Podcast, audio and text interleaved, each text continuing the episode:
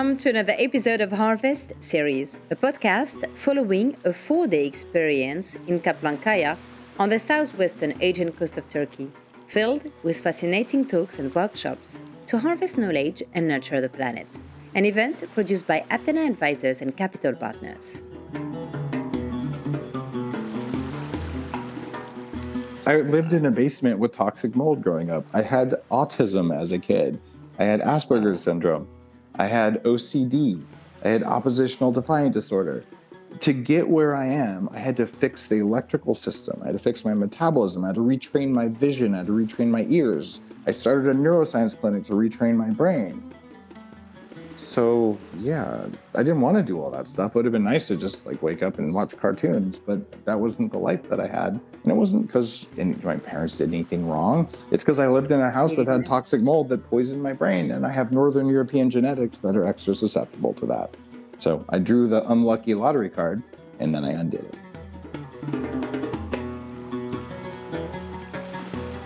I'm Rose, a French journalist based in Barcelona and this episode is an interview with Dave Asprey, recording during his retreat in Kaplankaya with Harvest. Dave is a leading figure in the fields of biohacking, health optimization, and human performance. Together, we'll explore some strategies to elevate mental clarity, enhance focus, and foster emotional well being. Stick around till the end as we delve into the future landscape of biohacking. Get ready to dive deep into the world of enhancing human potential.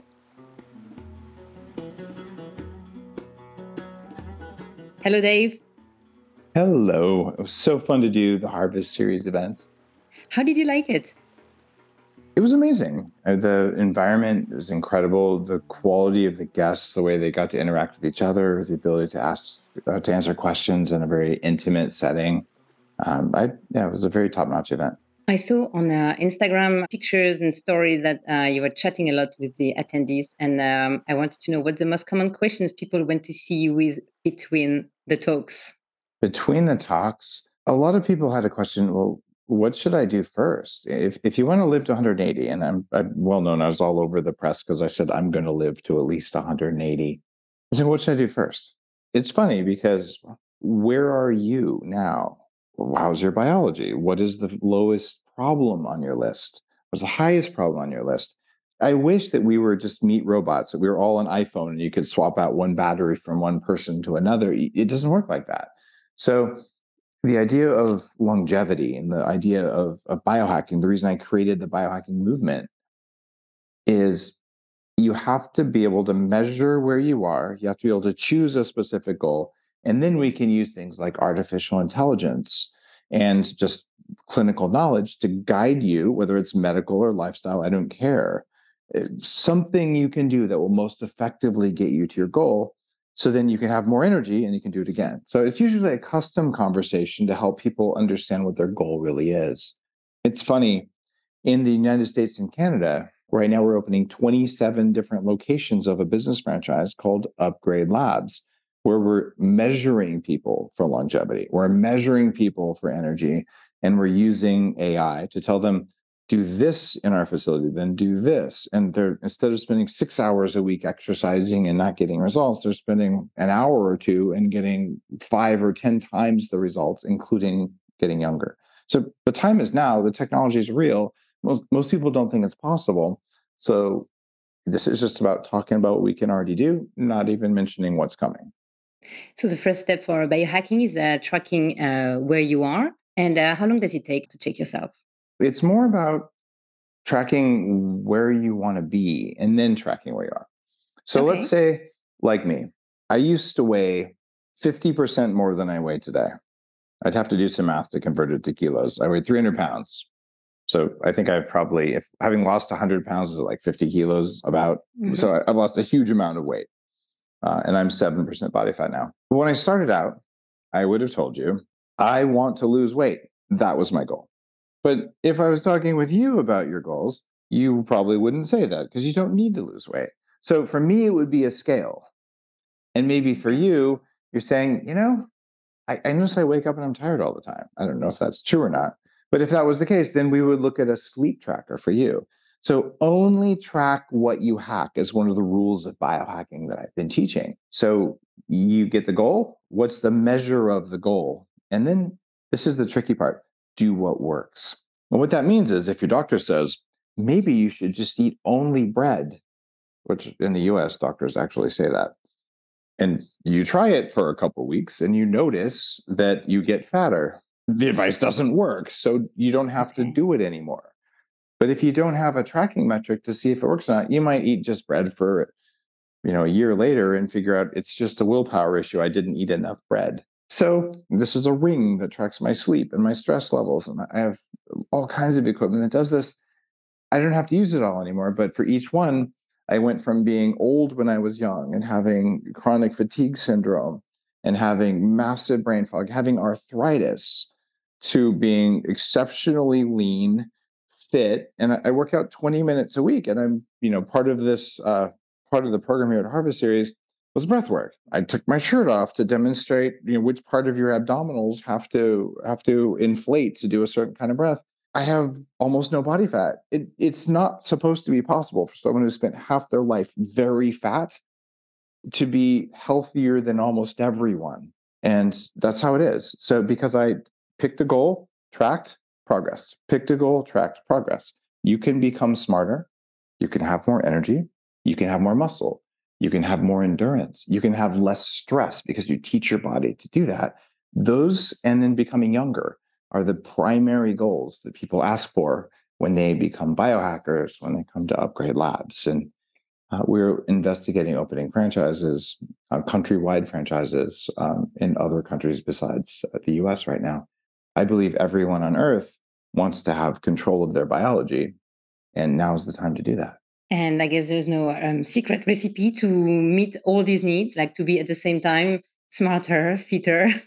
There is one it's not going to solve all the problems. But number one, expose yourself to less toxins.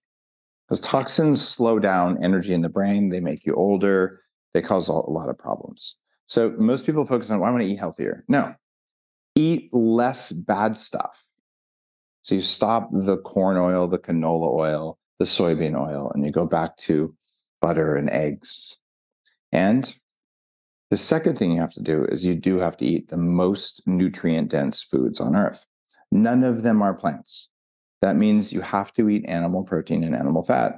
And if you don't do that, you are choosing to be less healthy and to have less electricity. It doesn't matter what the arguments are from your it is not healthier. There's tons of evidence doesn't improve the environment and it actually kills more animals to eat a fake burger than to eat a real one because you can make a lot of burgers out of one cow that was treated very well by a local farmer and there's much death goes around growing wheat when you chop up all the wheat you chop up all the bunnies. So i'm just going to tell you you want to live a long time you want to be at full power a plant-based only diet has never worked. It doesn't work and it's so not a you know, no, it's not. I don't think that. that. Yeah, I, I have done. I've written extensive books about this with thousands of references, and I was a vegan. I was a raw vegan, and what it does for most people, especially over thirty, it, you can last several more years when you're young before it makes you sick.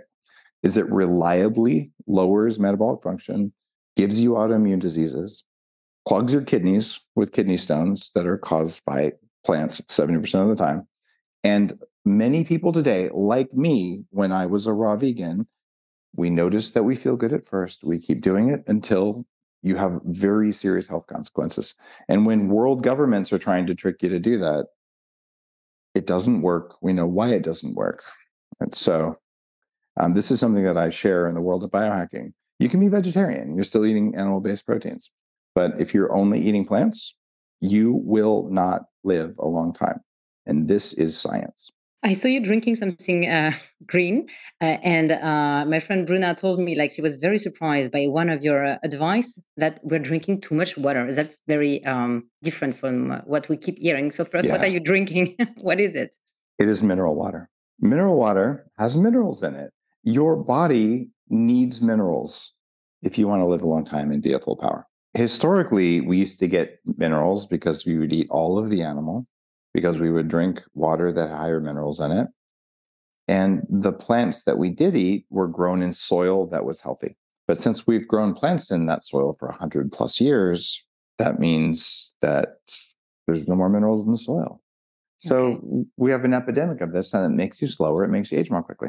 So when you drink regular water, it washes out minerals that are in the body, and then you pee them out. If you drink water that has minerals, even if it's just sea salt added, then the water can absorb into your cells and you crave less water because your body could use the water. So this okay. means you drink less water because it had minerals in it. You didn't have to remove minerals from your body. So having there's a lot of weird beliefs that are not backed in medicine or even science or even how things work. But the idea that you should drink four liters of water a day and somehow it's going to make you a good person, there's no evidence for this. It's absurd. It's nonsense. It will deplete minerals over time. Okay. It will cut appetite a little bit if you put minerals, even the sea salt or electrolytes in your water, you are less hungry because your cells make energy more effectively. Um, even my teenagers, they use electrolytes before a test. They use it before they play a sport because it increases muscle output, it increases brain output. You drink water that's without minerals and without electrolytes, it doesn't work. You drink okay. water with those, and it does work. So it, it's very impressive. Yeah. To cut. So you add to, them. You add the electrolytes. Yeah. And what about uh, coffee? Also, you're famous for uh, creating the bulletproof coffee. Yeah. Can you explain how you discovered uh, the benefits uh, of it? What was your method, sure. and what are the benefits? Years ago, in 2004, now I decided I was going to learn meditation from the masters, and I went to Tibet, and, and it was a very, very long drive for five days on a dirt road to get to the holiest mountain in the world. It's called Mount Kailash and it's worshipped as the home of, of the deities in Buddhism and Hinduism. It's a very high altitude, almost 5,000 feet. It was below freezing temperatures, strong winds, and I'm feeling like I'm going to die because at high altitude, when you climb mountains, that's how you feel. A Tibetan woman gave me a bowl of yak butter tea. This is tea made by blending it with yak butter. I was so tired I drank it. And I felt amazing. About five minutes later, it was so noticeable. Like, how is this possible? So I came back to Silicon Valley where I lived at the time and I started putting butter in tea and it tasted bad and it didn't work. Hmm. so I bought a thousand dollars worth of different Chinese tea, didn't work. So I bought 25 kinds of butter and I discovered grass fed butter did work. So, okay, I'm just doing science and try things until you get what you want. And then I tried coffee and coffee makes you feel jittery and not so good much of the time. Some coffee did, some coffee didn't. So I did the research on coffee and I invented coffee that's lab tested to be free of toxic mold, which is a common coffee contaminant. Less of a problem in Europe because in Europe, the government protects you with some standards for mold. Coffee that's illegal to sell in Europe will get sent to the US and okay, then they'll drink it that. there. Okay. Yeah, most people don't. The US doesn't like to talk about that. But even the European standards are meaningfully high, and my, my standards for coffee are very low. I have left Bulletproof. My new coffee company is called Danger Coffee, and uh, we aren't shipping in from within Europe yet. Um, but if you come to the US, give it a try, and maybe I'll get it here soon. The idea here is blend butter into your coffee instead of milk or cream, and you can add something called MCT oil that's part of the longevity work that I do. Uh, when you blend those in for about 20 seconds and you drink the, the coffee, you don't care about food and your brain works in a way it has not worked in a long time. People have lost millions of kilograms globally using bulletproof coffee and the bulletproof diet. Uh, and it it's sold almost a million copies. Uh, for me, it was a major part of what led me to lose the 100 pounds. Who would have thought there was no one wanted to put butter in coffee? There's no market for mold free coffee. It's just curiosity and science where you measure the results, and that can change the world. So, uh, and is there a category of people for whom uh, the coffee with the MCT oil doesn't work, or uh, you notice so far that it works for everybody? There are a small number of people, maybe five to 10%, who have a genetic variance called APOE. And if you have an APOE genetic variant, you need to eat less saturated fat. So if you have that, you use less butter and you use more MCT oil. And you don't need almost any butter at all for that. MCT oil cannot be stored as fat in the body. It just gets burned for energy, especially in the brain. So uh, that would be the change. the thing about bulletproof coffee, you don't put the same amount of butter and MCT oil in. How hungry are you? You, you put a tiny drop, or you could say, I'm really like, and you put more in. So you just tune it. So it has worked for the vast majority of people. There's also people who can't drink coffee because they're allergic or they don't handle caffeine. You can do it with tea as well. But the idea of blending those two types of fat in water at various concentrations with some kind of herbal thing, it works. And it's worked all over the planet. Like there's groups of people in South America, across all of Europe. Uh, the book is published in 16 languages, uh, including Czech and Polish and German and Italian, and then Japanese and Chinese and Korean. Like this is a global phenomenon. And it's not about bulletproof coffee. It's about this idea of biohacking. Yeah. And this idea that you could do this thing to your liquids and then it changes your brain. People love that. But it might be dangerous, remember. so it mixes very well, I guess, with the intermittent fasting and uh, the keto diet. Are you a fan of these uh, yeah. two things? Yeah in 2014, I published The Bulletproof Diet. So it's almost 10 years old. It was the first modern book to incorporate cyclical keto and intermittent fasting. Um, so I wrote a follow up called Fast This Way. Um, and yeah, this is why the diets work so well. In ketosis, it's very important. You do not want to be in ketosis for long periods of time. You okay. go in and you go out. And this is especially true uh, for women.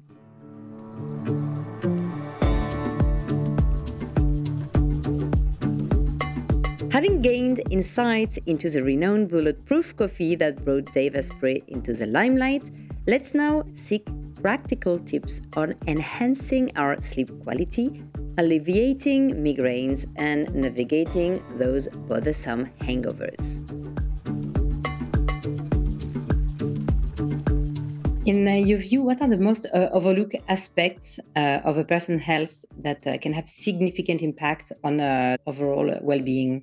the most overlooked things that can have effect on your health on your well-being it's sunshine really you go out in the morning when you wake up and you take off your sunglasses you take out your contacts you take off your other glasses and you spend 20 minutes getting sunshine in your eyes and on your face even on your skin but it might make you age 20 minutes of morning sunlight will not age your skin. Studies show that that actually increases the thickness of the collagen in your skin. But more importantly, that 20 minutes in the morning, when you're relaxing, you know, just like connecting with what's outside, that tells the invisible timing system of your body that it's morning so that that night you'll go to sleep on time and get really good sleep.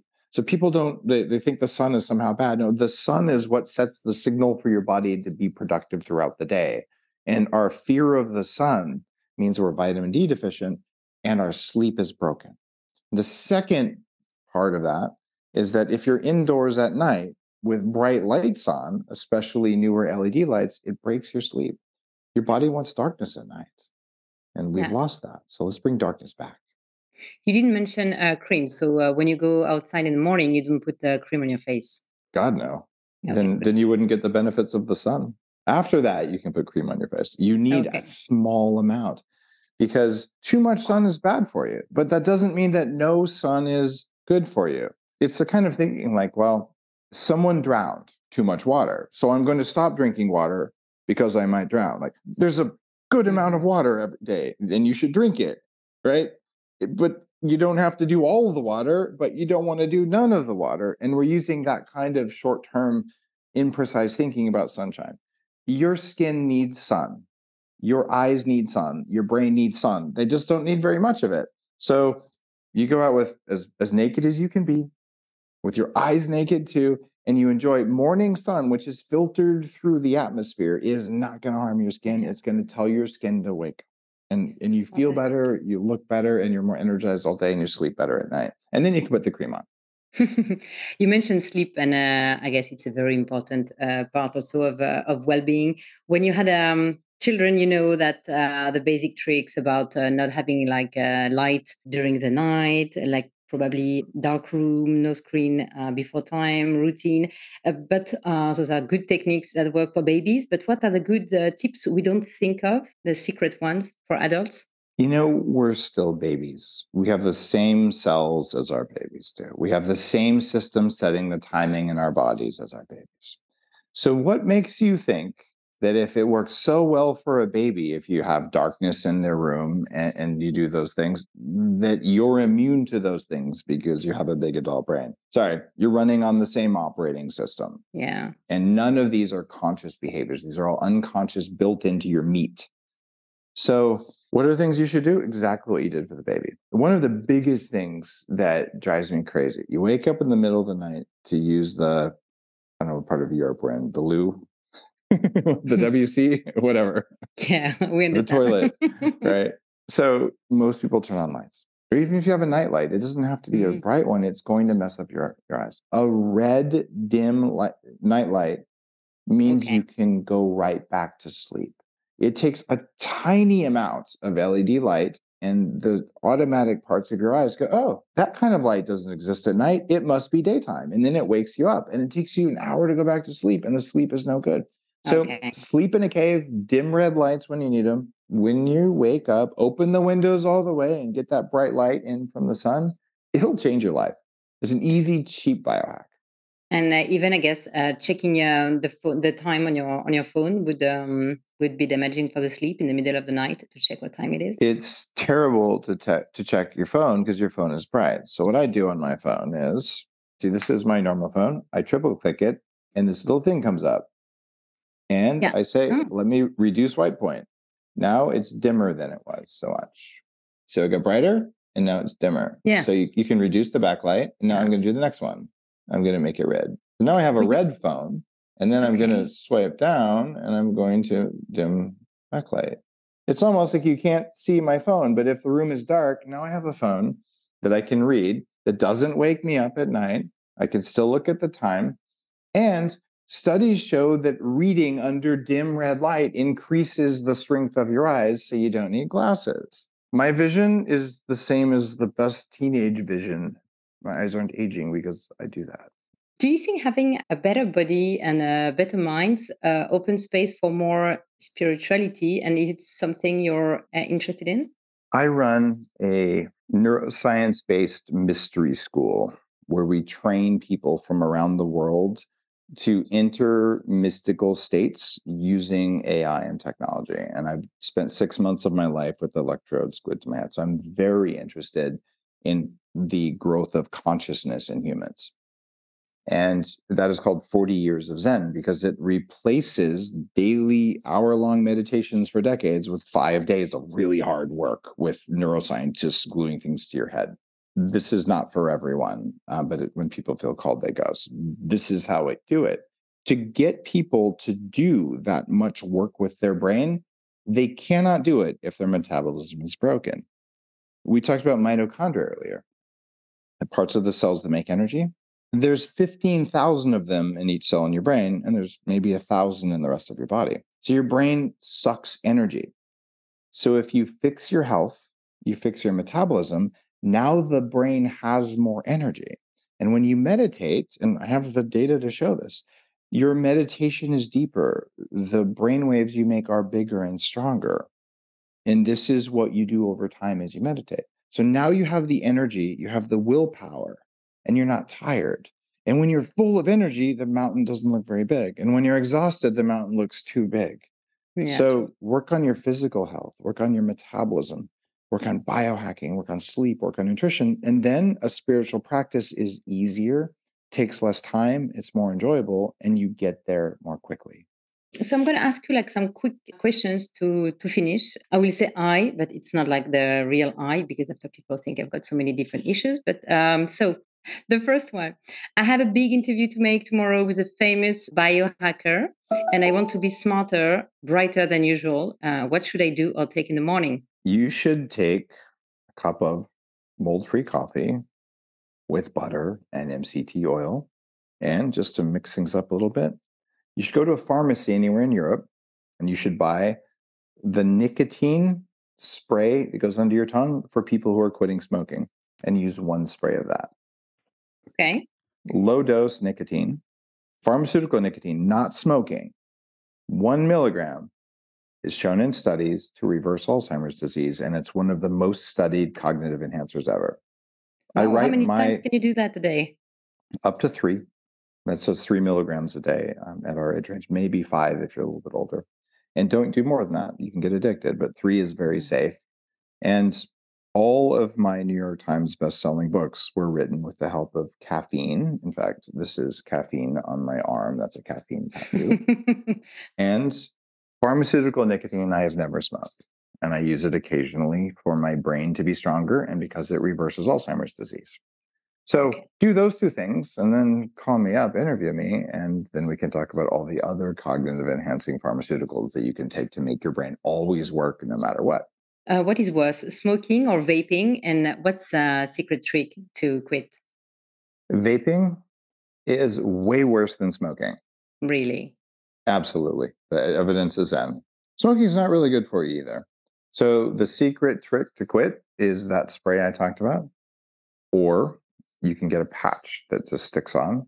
What you need to know is that for nicotine, after three days, same as for coffee, the body's physical need for it goes away. After that, it's all in your head. It doesn't mean it doesn't matter, which is why you put a patch on or use the spray and you taper off. It's not that hard. I have huge uh, migraines. What should I do? You have huge migraines. You should pay attention to the lights above you because the LED lighting that is now required in most places is a major cause of eye strain that leads to migraines. It's amazing if you put on a hat indoors just to see if it's happening and put on some sunglasses. By the way, these are not my sunglasses. I just found them here. But if you do this, they look good just. Why, thank you. Uh, if you do this just for a little while to calm the brain and see if that's what it is. If that's not what it is, put electrolytes in water, that's sea salt, and drink a bunch of it because quite often dehydration leads to it. And if that's not it, you probably have a food allergy you don't know about. The most common ones are dairy, eggs, wheat, corn, and soy. And oh. if you eliminate those for a little while, you'll probably figure out what it is. What should I drink during a dinner party to limit the damages on my brain and my health, but I still want to drink? Well, before you eat, have some animal protein. That helps enormously because your liver works better with that. Sorry, plant based protein doesn't work. At all, or a little bit? Yeah, uh, it, it doesn't need. It, it's nice to have a meal actually before you drink. It'll it'll make the alcohol go in less quickly. Uh, you might also want to take activated charcoal. Activated charcoal is a supplement you can buy. It binds to the toxins that are in most alcohols, like wine and beer, uh, so that you don't have to filter them out with your liver. You should also take glutathione, which is a supplement you can buy. Glutathione helps the liver process the toxins in the alcohol. So that way you have less of a hangover the next day. And before you go to bed, put some salt in your water so you have electrolytes and you'll be less dehydrated and drink that. And when you wake up, you'll probably be fine. Uh, I wake up at 4 a.m. every morning uh, having anxious thoughts and I can't uh, go back to sleep. This is because you have unstable blood sugar and your body's running out of energy at 4 a.m.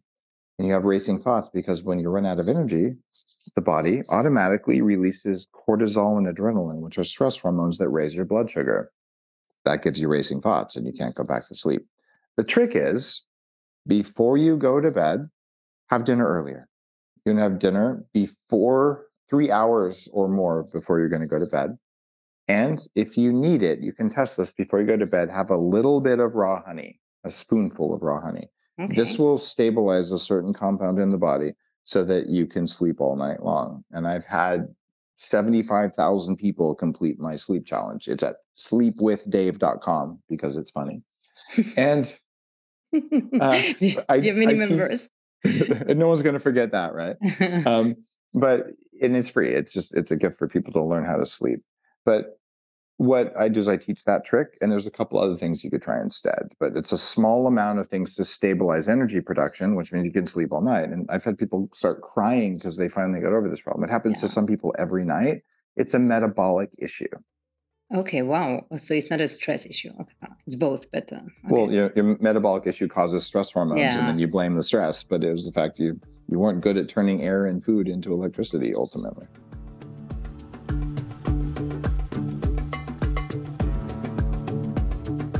Biohacking encompasses a spectrum of practices health optimization, technology integration, nutritional strategies, cognitive enhancement, lifestyle modifications, personalized health, and ethical considerations.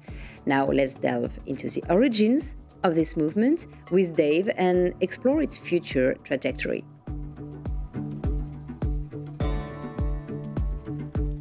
It's a lot of biohackers. By the way, um, you always mention that uh, you found it like biohacking. Are you annoyed when you're getting uh, copied or imitated? You know, I had the right to trademark the word biohacking, and I intentionally did not do that because it is not my movement. I am the father of the movement. I hold the energy for the movement. I'm the leader of the movement, but I do not own it. This is our movement for humanity. And this is why there are biohackers in Korea. This is why there are biohackers in Chile. This is why there are biohackers in every country because it's not owned by me.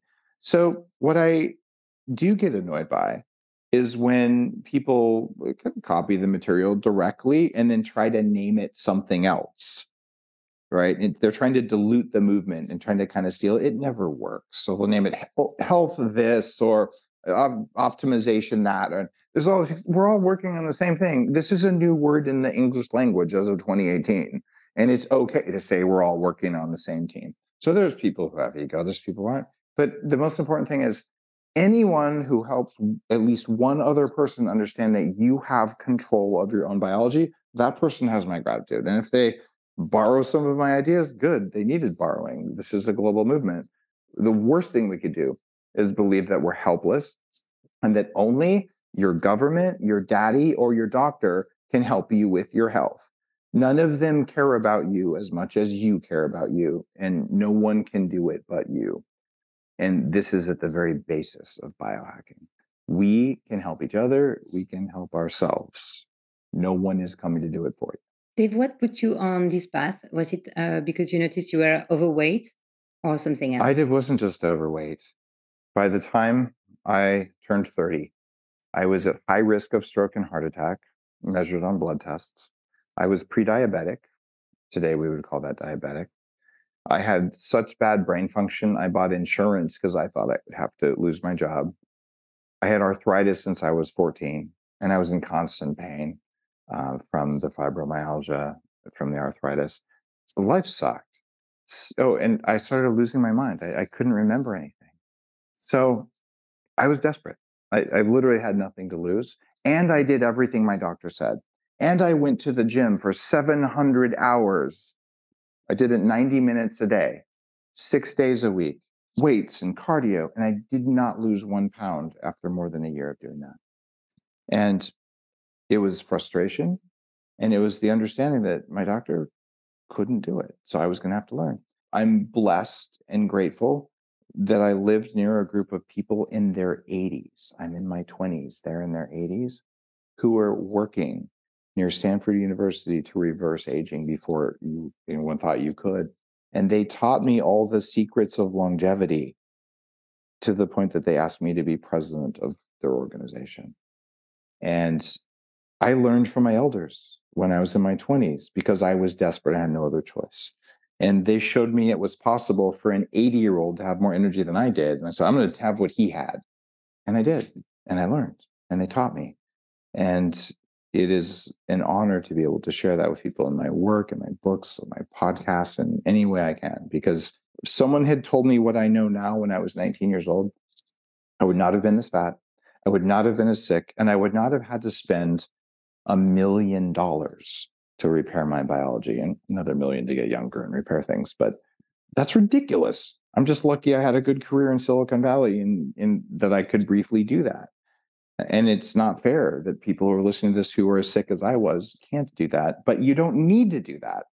The fact that information like this sometimes gets censored and that doctors don't know it sometimes, but some doctors do, well, we'll solve that problem. That's what people do. We support each other. And the people we pay to tell us to do this, if they won't do it, we won't pay them. That's where we're going with biohacking. You do it right or you don't get paid. You made a um, big business out of uh, biohacking. Uh, what were the challenges uh, you met or mm. you encountered on the way?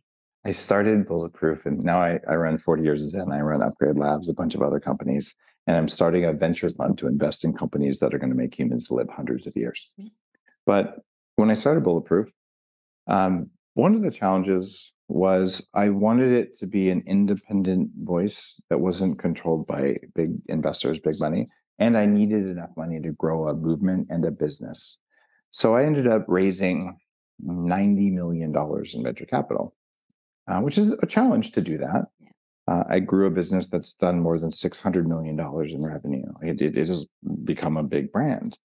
And the challenges along the way are personalities, management, leadership, different investors wanting different things that maybe weren't best for the biohacking movement, weren't even best for what what I believe the company needed to do. Ultimately, when you're an entrepreneur, you make a decision: stay small, grow it yourself, or take on investment and really go big. I saw the investment as an opportunity uh, to make the world a better place and to help millions and millions of people. I'm always grateful that all of the work and all the investment that went into Bulletproof uh, went into growing the biohacking movement to become a global force. And it is a force for people having control over themselves, for being able to choose what they eat that works best for them, to choose the medical treatments that work best for them, and to do things that aren't even medical. Like, I need to go for a hike in the forest. It's yeah. good for me. I'm going to do that. Like, this is our right. Where do you see the future of biohacking in the 10 next years? Right now, with the investments uh, with the venture capital fund uh, that I'm raising right now uh, with a guy named Brock Pierce. We are going to invest in companies that add decades of life to humans, decades. And the future of biohacking is that we urgently are growing longevity because across all of Europe and North America and most countries with developed economies, the birth rate is far below the level needed to just keep the population stable. Over the next 25 years, we will have a collapse in society because there aren't enough people to fill cities. It's already happening in Japan, where there are entire cities that are just empty because there's no one to live there because no one had babies. Since we can see the numbers and we can predict the future from the numbers, our only option as biohackers is to make ourselves stay young and to take our elders and give them the energy and willpower of young people. We must extend human lifespan, or society is going to change a lot and not for a good way. So this okay. is where I'm, where I'm focusing biohacking. You are going to live twice as long as you think you are. You, so you disagree with people saying like we're too many people on Earth? Those people are bad at math. Uh, my first book ever on was on fertility in humans. Human fertility is plummeting most people can't even get pregnant without IVF because of toxins in the environment. What kind of weird clown brain must you have to believe that in that environment, where in every country we can measure, people are having fewer babies than it takes to replace the people who are there? How does that equal a global population? Maybe you're reading magazines from the 1970s because the current math does not support your weird religious apocalyptic belief. So maybe you should switch to my non religious scientific apocalyptic belief is that if you and me don't live a heck of a lot longer, our cities will empty out because there's no babies. That's the world we're actually living in. Do you manage? You mentioned you had teenagers. Do you manage not to um, overtrack them and uh, not to give them too many advice, or how do they take your uh, advice? Uh, I, other than don't eat food toxins, which doesn't work. I gave, you know, which I give them that advice when, when they were younger. But when you're teenagers, you can do whatever you want to do. So the only advice I tell them is you're teenagers. So I know that you can do what you want, even if I don't want you to, because I was a teenager too. And I did all sorts of things that my parents didn't want me to do. So there's no difference. So here's the deal you get to pick how you feel. You're a biohacker. Eat that food. You know what it does to your stomach. You want pimples? Eat that. And I don't tell them not to eat it, but I've taught them they're in charge of their brain, they're in charge of their skin, they're in charge of their energy, they're in charge of their sleep. So you know what? They make great decisions given all the knowledge they have. And sometimes they say, I'm going to eat something that I know isn't good for me. So do I. Right. So it's trust and knowledge. And I came out okay. I was very, very unhealthy. I had all sorts of things that I didn't know weren't unhealthy. I'll be fine. But as long as they know that they have a connection and love with their parents, that's all I care about. I want them to be happy. I don't want to control them. I don't want them to be biohackers. I don't want them to not be biohackers. I just want them to be happy and they know it. Do you think there was something in your education or in your childhood that um, gave you predisposition to be uh, the biohacker you are today? Yes, huge amounts of pain and tiredness and exhaustion and suffering. That's what it oh, took. I lived in a basement with toxic mold growing up. I had autism as a kid. I had Asperger's syndrome. I had OCD. I had oppositional defiant disorder to get where I am, I had to fix the electrical system. I had to fix my metabolism. I had to retrain my vision. I had to retrain my ears. I started a neuroscience clinic to retrain my brain. So yeah, I didn't want to do all that stuff. It would have been nice to just like wake up and watch cartoons, but that wasn't the life that I had. And it wasn't because my parents did anything wrong. It's because I lived in a house that had mm-hmm. toxic mold that poisoned my brain. And I have Northern European genetics that are extra susceptible to that. So I drew the unlucky lottery card and then I undid it. And you're doing fine today. I'm not just doing fine. Compare me to other people my age, and like I'm kicking ass. Like it's amazing. of um, anyone on earth who should not do this, it was me.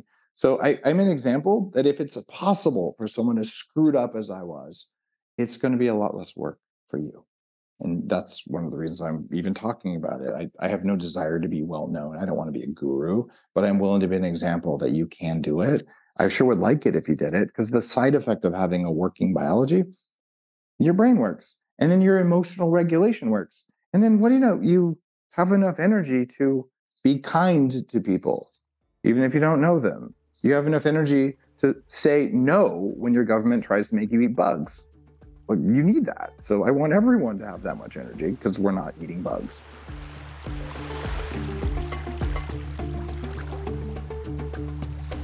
So I'm going to ask you the last uh, question, the question I'm asking to all the guests of uh, Harvest.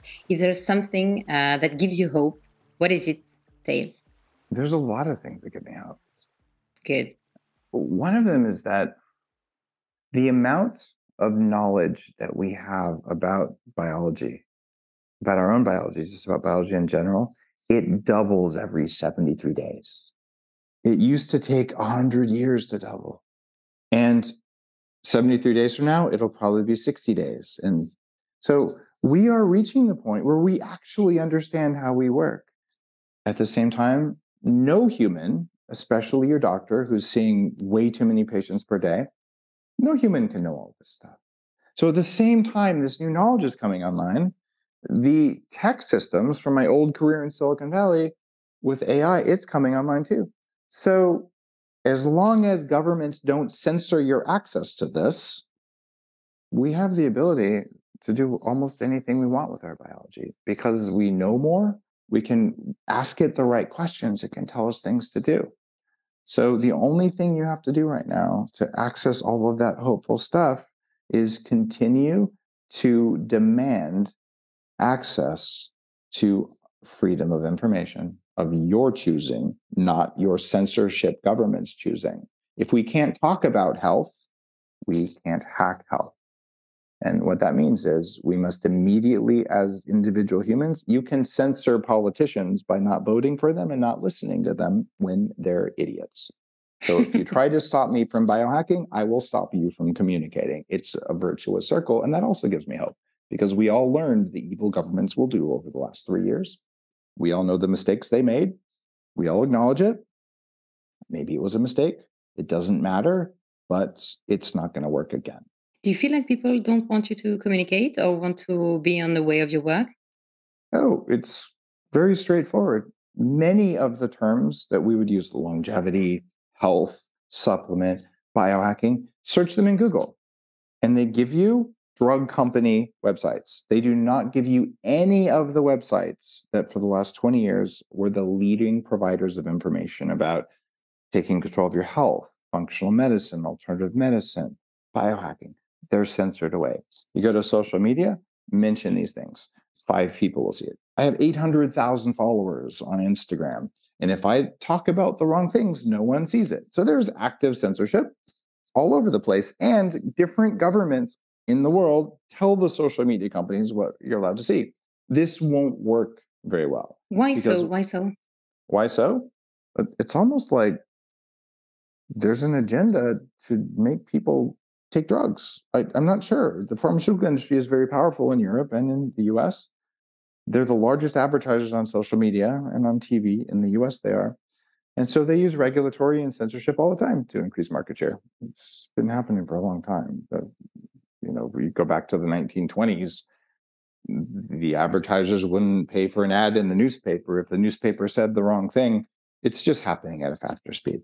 So, what's happening in the world of AI is if you ask AI a hard question about your health, it might say, it might not be safe to answer the question.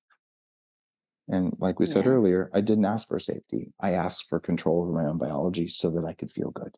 And I'm willing to take risks to feel good. And we've just got to restore that. No one's keeping you safe but you. How do you protect yourself from litige or a lawsuit or things like this? Oh, from a lawsuit, uh, litigation. I, I got it. Yeah, litigation. Um, myself personally, or how does one protect themselves? Your company and yourself, yeah.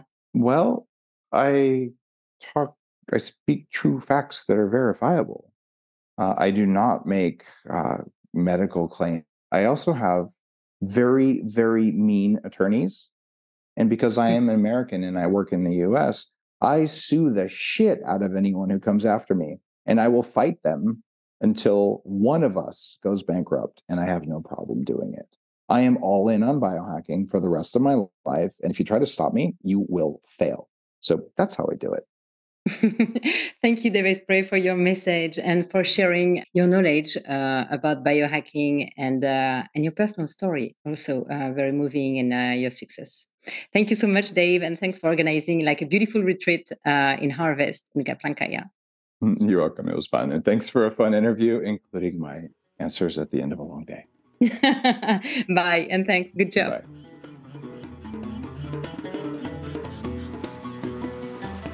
Thank you for joining us in this episode, delving into Dave Asprey's insightful journey through the world of biohacking. He uncovered the genesis of this international movement, its underlying philosophy, and the myriad experiments that could enhance your life, from bulletproof coffee to strategies for preventing migraines or hangovers. If you found this episode valuable, we'd greatly appreciate your support. Please consider leaving us a positive review and connecting with us on Instagram at Harvest Series. Catch all of our podcast episodes on youtube.com slash harvest series. In our upcoming episode, we have a captivating interview with Stephanie Canavesio. She's crafted a unique approach titled Presence Embodied, using compassionate inquiry and meditative practices in her guidance and teachings. Join us as she shares a profound wisdom. Until then, stay tuned for more enriching conversations.